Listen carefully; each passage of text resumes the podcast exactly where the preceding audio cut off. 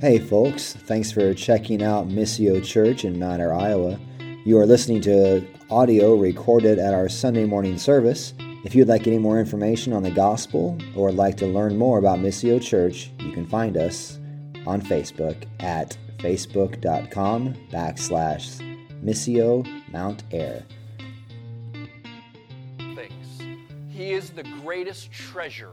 And I know that might be weird. God is a core value. Yeah, He is our chief value. He is our highest and our deepest delight. Secondly, truth. So we value God and we value truth. And so, in that, that truth we believe God has revealed to us in His Word.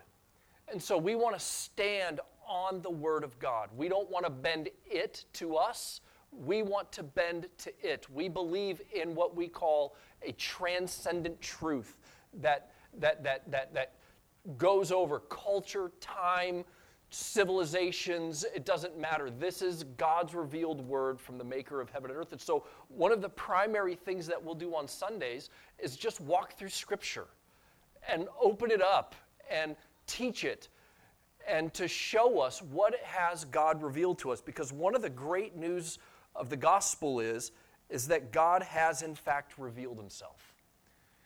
He's revealed himself in creation, and he specifically or specially revealed himself in his word and Jesus Christ, who is the living word. And so we've been walking through the Sermon on the Mount now for the last couple of months, and we're now in chapter 6. And in the Sermon on the Mount, Jesus reveals the kingdom of God. But what is the kingdom of God? You ever pondered that question? If someone were to ask you on the street, let's say you're shopping at Hy-Vee, they're like, Excuse me, I've been pondering this. What is the kingdom of God? First of all, after you pick your jaw up off the floor, how would you answer that question? Graham Goldsworthy has a definition that is biblical, it is simple, and it is profound. What is God's kingdom? The kingdom is this the kingdom of God involves God's people in God's place under God's rule. God's people in God's place under God's rule. This is the kingdom of God. And the scriptures reveal to us that this is what we were created for. This is the only place where, where we find true and lasting joy and meaning and purpose and life. Living under God's rule as His people is not one of brutal, joyless slavery, but it is freedom and it is life giving. Living outside of His kingdom is where death and brutality and evil lie. I really don't think that I need to go on very long to convince us that this world is broken, that our own hearts are broken. This is true for every single one of us from birth, and it is true because of sin. Sin that we are victims of, and sin that we are willing participants in.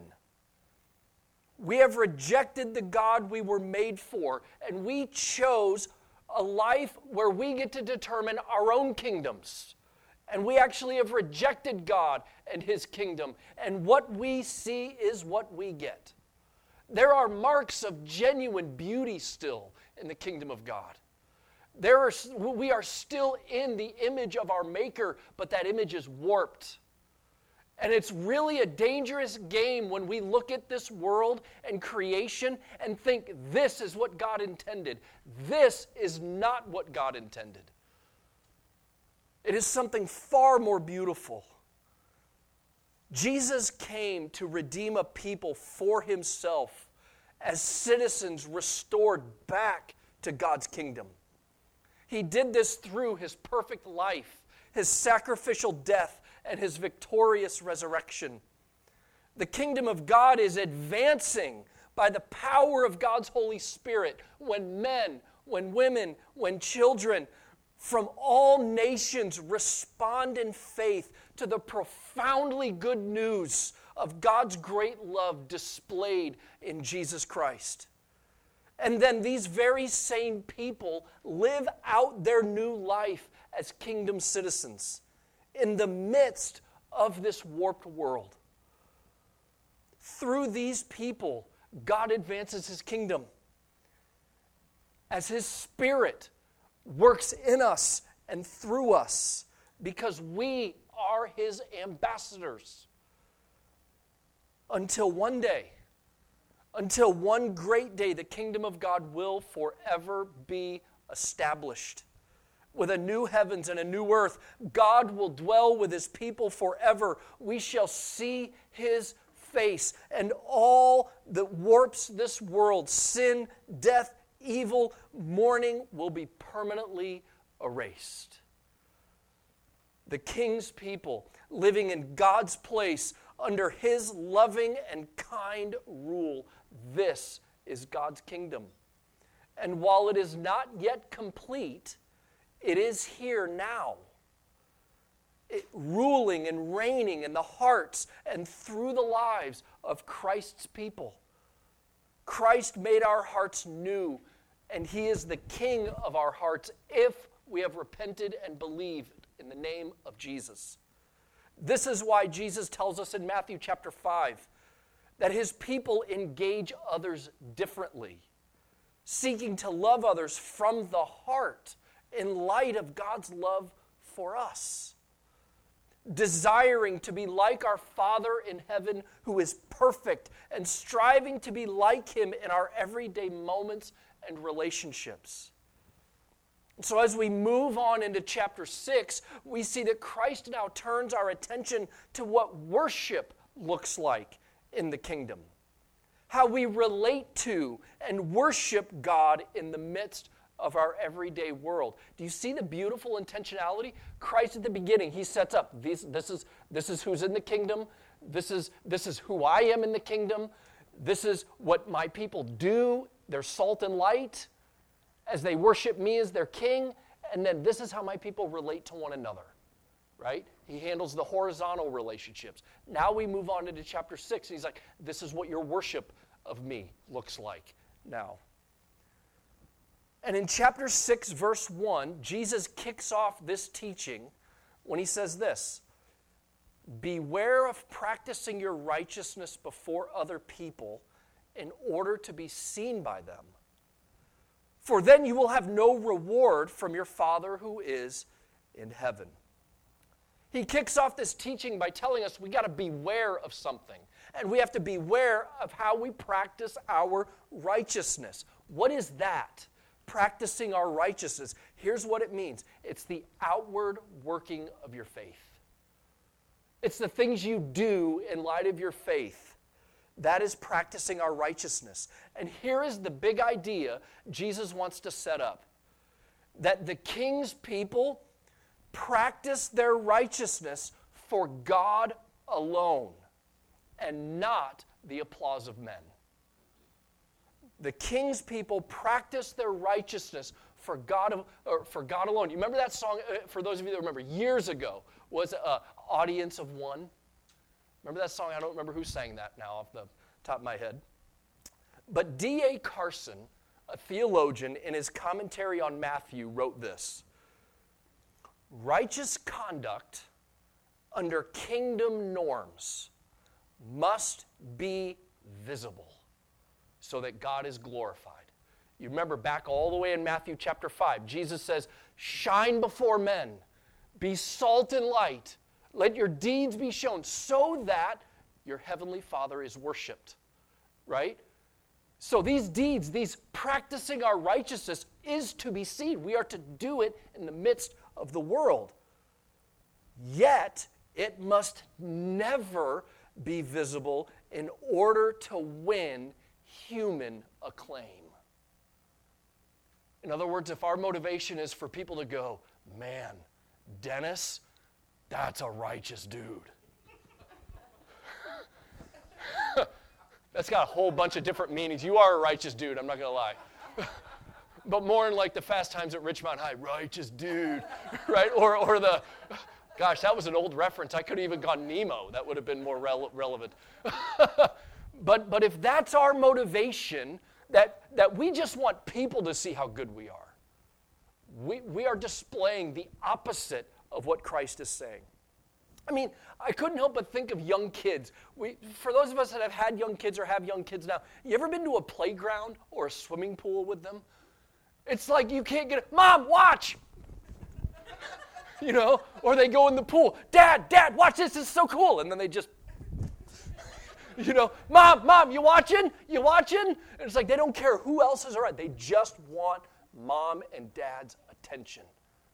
Think of a husband who unloads the dishwasher without his wife asking, Look at what I did, honey. Huh, don't you want to put something in the dishwasher? Hey, that used to be clean. Look at that. It's empty now. I just want my wife to see that. She comes home. I'm just like, How was your day? It was great. Why don't you check the dishwasher out? Oh, I'm just saying. I don't know. right? It's kind of a similar thing that our desire is to go, Father, this is for you. God, my eyes are fixed on you alone, who I know always sees me. This is why in chapter 6, verses 2 to 18, Jesus uses three major acts of Jewish religious life to deliver this teaching giving to the poor, prayer, and fasting. These were chief practices of the Jewish community at the time.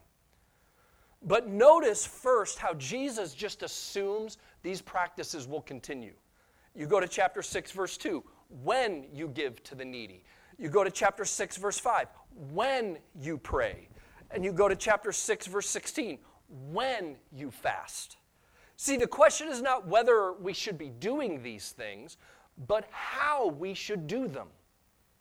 Because the king's people practice their righteousness. This is one of the, the mysteries that is beginning to occur in Christianity today, where we can say, I've, I've, I, I'm going to, to have my personal beliefs about God, which I'm going to shape to meet my own needs, by the way, but my life doesn't have to match that. It's like I'm going to serve God when I walk into a building. That's kind of why I'm really glad we meet in a public space right? Because God is everywhere. There should not be a dissonance between what I believe and how I live. And how I live is a direct implication of what I believe. And Jesus is saying, yes, you should do those things. You should practice your righteousness. You should do religious things if you believe in, a, in, in the God of your religion. And Jesus first addresses how giving is not to be done with fanfare or in a way that draws attention to ourselves. People may see, but that's not our concern. We give as an act of worship to our Father in heaven who always sees us and is a rewarder of those who live for him. I mean, he met us when we were needy. Therefore, we as his people want to help others when they are needy as an act of worship. It's not even about those, those people we're giving to thanking us. I hope they, that's fine. I'm, I'm grateful if they do. But whether they do or not is irrelevant to me. Because this is about worshiping Jesus for your good as I give to you. In our text today, Jesus addresses what prayer should look like in his people. And we're going to spend a couple of weeks in this passage. So, what I'm going to do is I'm going to read chapters, uh, chapter 6, verses 5 to 15, but I'm only going to focus on verses 5 through 8 this morning. And then we're going to pick up the rest of it over the next couple of weeks. So, let's read this Matthew chapter 6, verses 5 to 15. This is the Word of God. And when you pray, you must not be like the hypocrites for they love to stand and pray in the synagogues and at the street corners, that they may be seen by others. Truly I say to you, they have received their reward. But when you pray, go into your room and shut the door and pray to your Father who is in secret, and your Father who sees in secret will reward you. And when you pray, do not heap up empty phrases as the Gentiles do. They think they will be heard for their many words. Don't be like them. For your Father in heaven knows what you need before you ask him. Pray then like this Our Father in heaven, hallowed be your name. Your kingdom come, your will be done on earth as it is in heaven. Give us this day our daily bread and forgive us our debts as we also have forgiven our debtors. And lead us not into temptation, but deliver us from evil. For if you forgive others their trespasses, your heavenly Father will also forgive you. But if you do not forgive others their trespasses, neither will your Father forgive your trespasses. So, as we get into this section, we see that Jesus continues the same pattern of teaching he used about giving, and we'll see the same pattern he uses about fasting. When you pray, don't do it like this because and instead pray like this because. He gives two illustrations that would have been very common in that day one stemming from Jewish life and prayer, and one from non Jewish or Gentile prayer. But before we dive into those, let's first ask these two questions What is prayer? And why should it be such an important part of our lives? I'm going to read a couple quotes. I've got several quotes for us. We're going to keep Tony busy this morning. South African pastor Andrew Murray wrote this Though in its beginnings, prayer is so simple that a feeble child can pray, yet it is at the same time the highest and holiest work to which man can rise. It is fellowship with the unseen and most holy one. Oswald Chambers wrote this We look upon prayer as a means of getting things for ourselves. The Bible idea of prayer is that we may get to know God Himself. Prayer is the amazing gift God has given to us by which we commune with God. Let that sink in for a minute. It's a gift He's given us so that we can have an intimate, growing relationship with Him. The maker of heaven and earth, our Savior and our King. It is, I love how John uh, Calvin talks about it, it is intimate communication where we boldly approach His eternal throne of righteousness and justice. In the name of his Son, by the power of his Holy Spirit. The most fundamental blessing of the gospel message is this. If you don't hear anything really today, hear this. The most fundamental blessing of the gospel message is that Jesus, God's own Son, purchased our redemption and brought us back into peaceful relationship with our Maker. That is the heart of the gospel. In Christ, we are brought back to relationship with our Father. This is why we can call on Him as, as, Father. I know this is controversial, what I'm about to tell you, but outside of Jesus Christ, we cannot call upon God as Father. He is not the Father of all people, He is the maker of all people. He is not the Father of all people. He is only the Father of those who have come to Him in the name of His Son. You've got to hear this because we live in a day and age where every person is God's child. No, they are God's creation. Only those who come in the name of the Son are children, adopted. They have the right to be called children of God. Hear the heart of the, of the Father. Hear the heart of the King Savior that wants to draw you back as a son. The benefits of this gift are so numerous, it's difficult to put into words. Prayer is the natural outflow of this blessing. We now know our God and we can communicate with Him. Prayer is, is so much more than just giving God my to do list. Prayer is so much richer than merely reciting religious sounding phrases.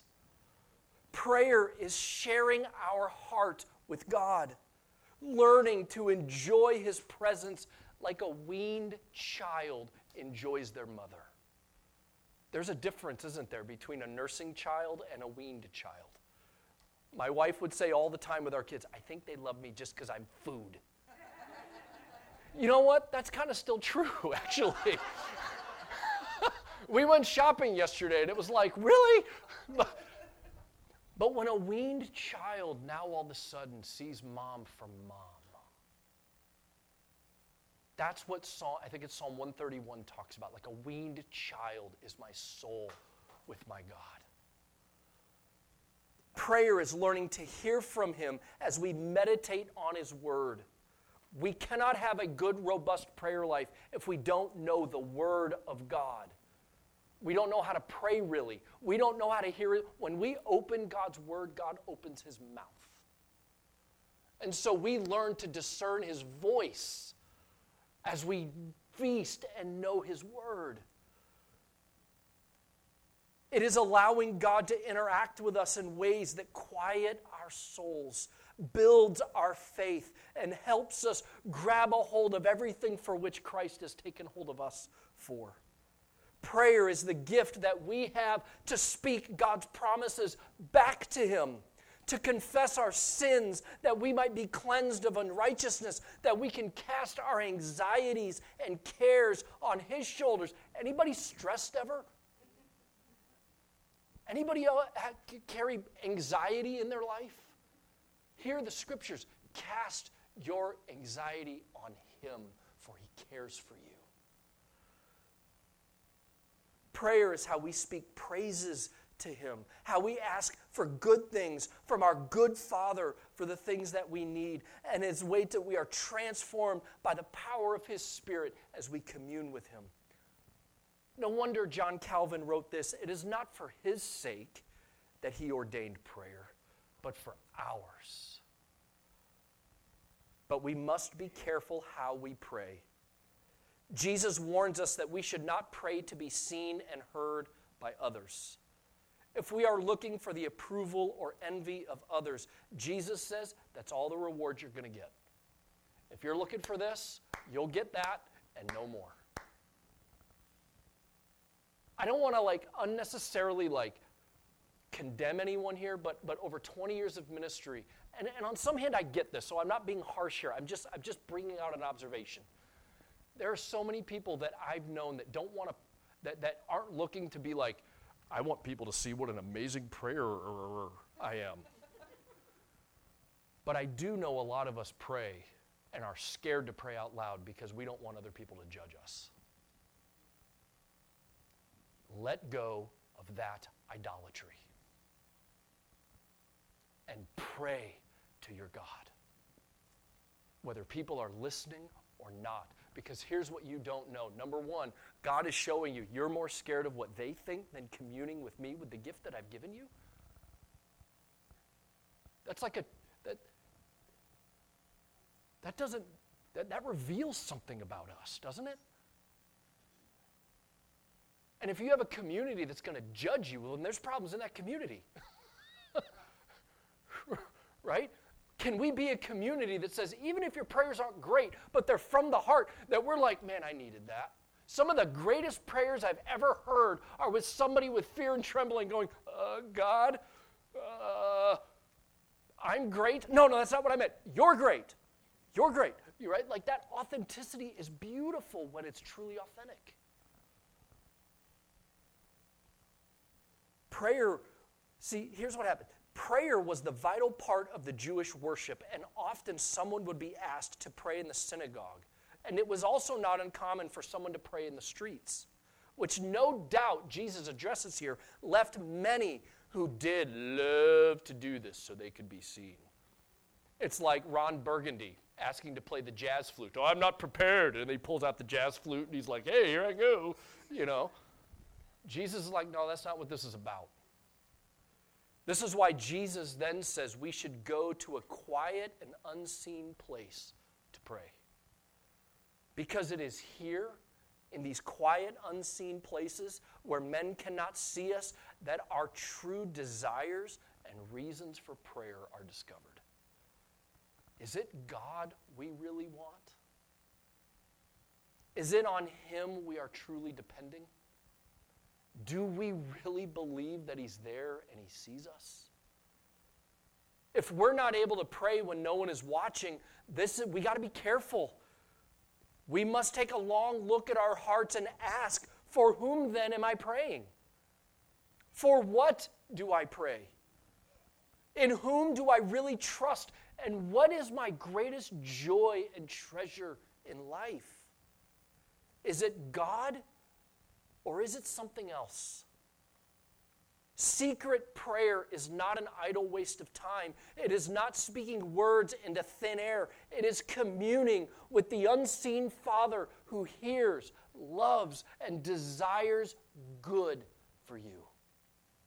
Our first thought as we enter into prayer is that our Father, who always sees us, whom we cannot see, waits and meets with us in prayer and in secret prayer.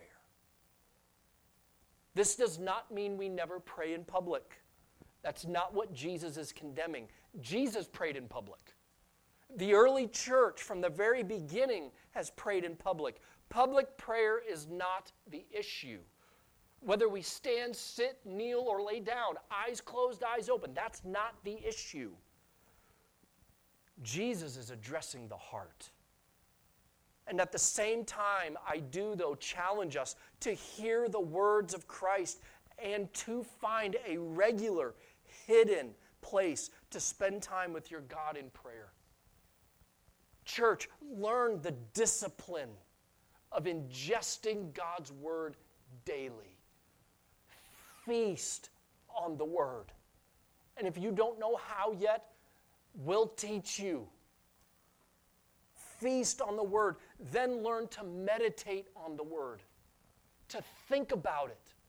This whole idea of mindfulness meditation, which comes out of transcendental Buddhism, is really so unbiblical because what that teaches is to empty yourself. The scriptures don't tell us to empty ourselves, the scriptures tell us to be filled. To be filled with the Spirit of God, to be filled with the Word of God, to meditate on something, and that something is the Word. And what we do when we meditate on the Word is we're meditating on God Himself. How does this apply to my life? Am I living this out? What does that mean? Where have I seen God do this in my life? How, how, does, how does this truth of God affect my anxiety? I've learned in my own life that I can either fixate on my anxieties and my fears and let that be this warp downward spiral, or I could transfer that same mental energy to go, what does the gospel say? Who is God in this moment? What is He calling me to? How do I pray to Him? And begin to take that same energy and little by little learn to transfer it over to here. So I ingest the Word of God, I meditate on the Word of God, and then out of that I pray to the God of all creation. Even if you start with five minutes a day, start somewhere. Some of you have young children and you can get one minute a day. Great, do one minute. Some of you have never done this before. Don't feel that this means you got to become a Benedictine monk and do it for hours. It just starts somewhere. This isn't about how long you do it, it's about that you do it. The heart of the king's people desires communion with God in an ever increasing manner we know that we are utterly dependent on our completely reliable and faithful Father in heaven. And when we pray, Jesus tells us we don't need to scream at Him. We don't need to utter meaningless words and phrases trying to get God's attention or to persuade Him to act. This was a common religious practice among pagan worshippers. This is why Jesus says later that, that, that when we do it, you know, don't heap up empty phrases as the Gentiles do, for they think they'll be heard for their many words. Don't be like them. Because what the pagans thought is if I just yelled loud enough, if I just repeated enough phrases, If I, if I just do it enough times, maybe if I cut myself, he'll see me. Maybe if I ride a unicycle and juggle, he'll see me. Just maybe God will hear me with no real certainty even in that. Instead, Jesus teaches this wonderful truth, and don't miss it. Don't miss it. Don't miss it. The Father knows what you need before you even ask Him. Do you see the power of this? God is a good Father. He is attentive to His people. He never grows weary. He never grows weary of you.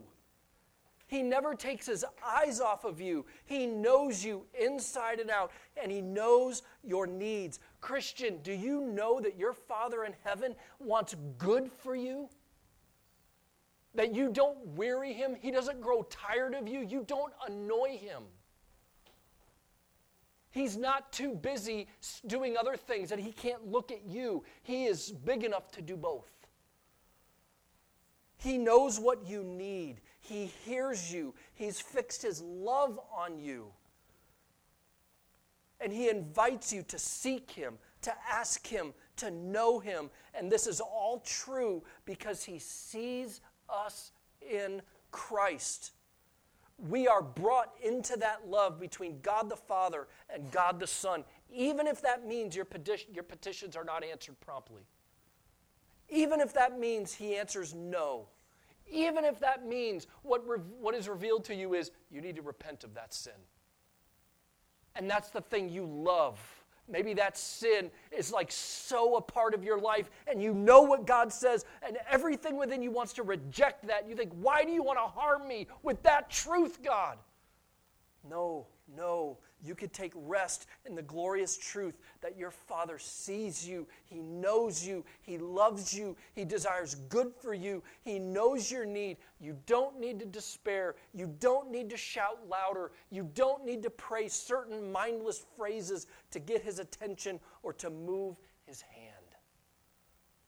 He has given us the gift of prayer. He has given us His Son, in whose name we must come, and He graciously invites us to commune with Him. Come to your Father. Don't come with empty phrases that sound impressive or religious. Come with words informed by the Scriptures to your Father who loves you and pray from the heart. Pray prayers that exalt Him, praise Him, and thank Him. Pray prayers where you, where you confess your need, your sin, and your dependence. Pray little things and pray grand things. Let me say that again. Pray little things and pray grand things. Cast your cares and anxiety on Him. Pray His promises back to Him. Pray for others. Pray for your marriage. Pray for your future spouse. Pray for your children. Pray He helps your unbelief. Pray for God to save your lost friends and family praying knowing He hears you and that He knows your need, praying knowing that He's made Himself available to you and is calling you into deeper and deeper and deeper fellowship with Him. Set a specific time to go to your hidden place and pray throughout the day at the same time. If we see God and ourselves rightly, it is not whether we or not we have the time, it is really how can we possibly not take the time. I love what the early church father Chrysostom wrote like 2,000 years ago.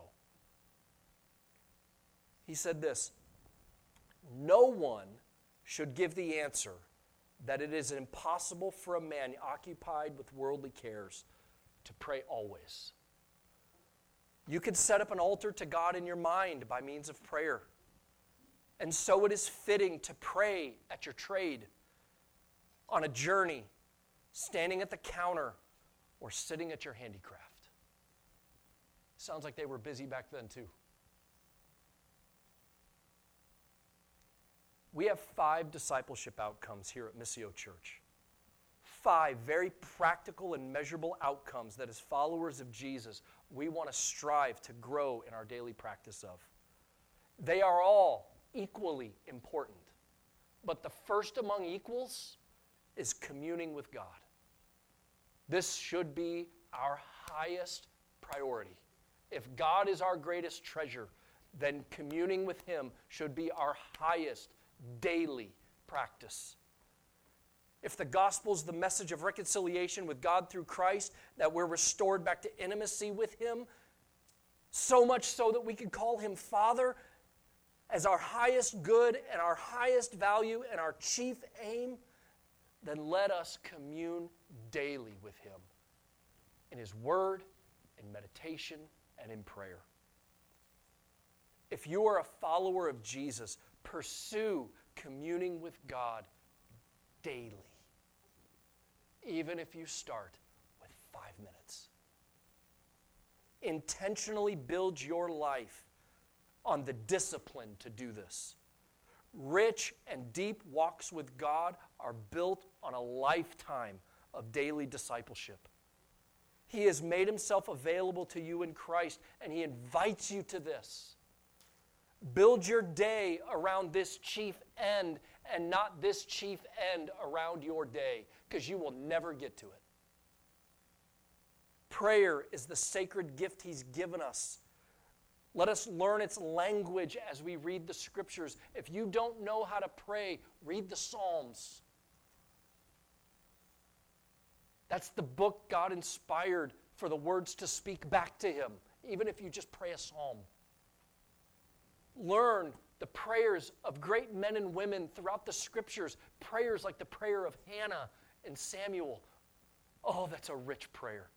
Mary's Magnificat in Luke 2 how Paul prayed, how Jesus prayed, how the early church prayed. It's all here. Pray. Learn to pray by praying with your fellow church body. And if you are not a follower of Jesus, if you have yet to intentionally call on his name to save you from your own sin and brokenness, do you hear the call of God today? Calling you to Himself. His desire is to save you, to bring you into a life giving, secure relationship of hope where you can begin pursuing Him as Father and all the blessing that that means. If you have not placed your faith in Christ and turned from your sin, you are still in the kingdom of darkness. Choose life today that you might live.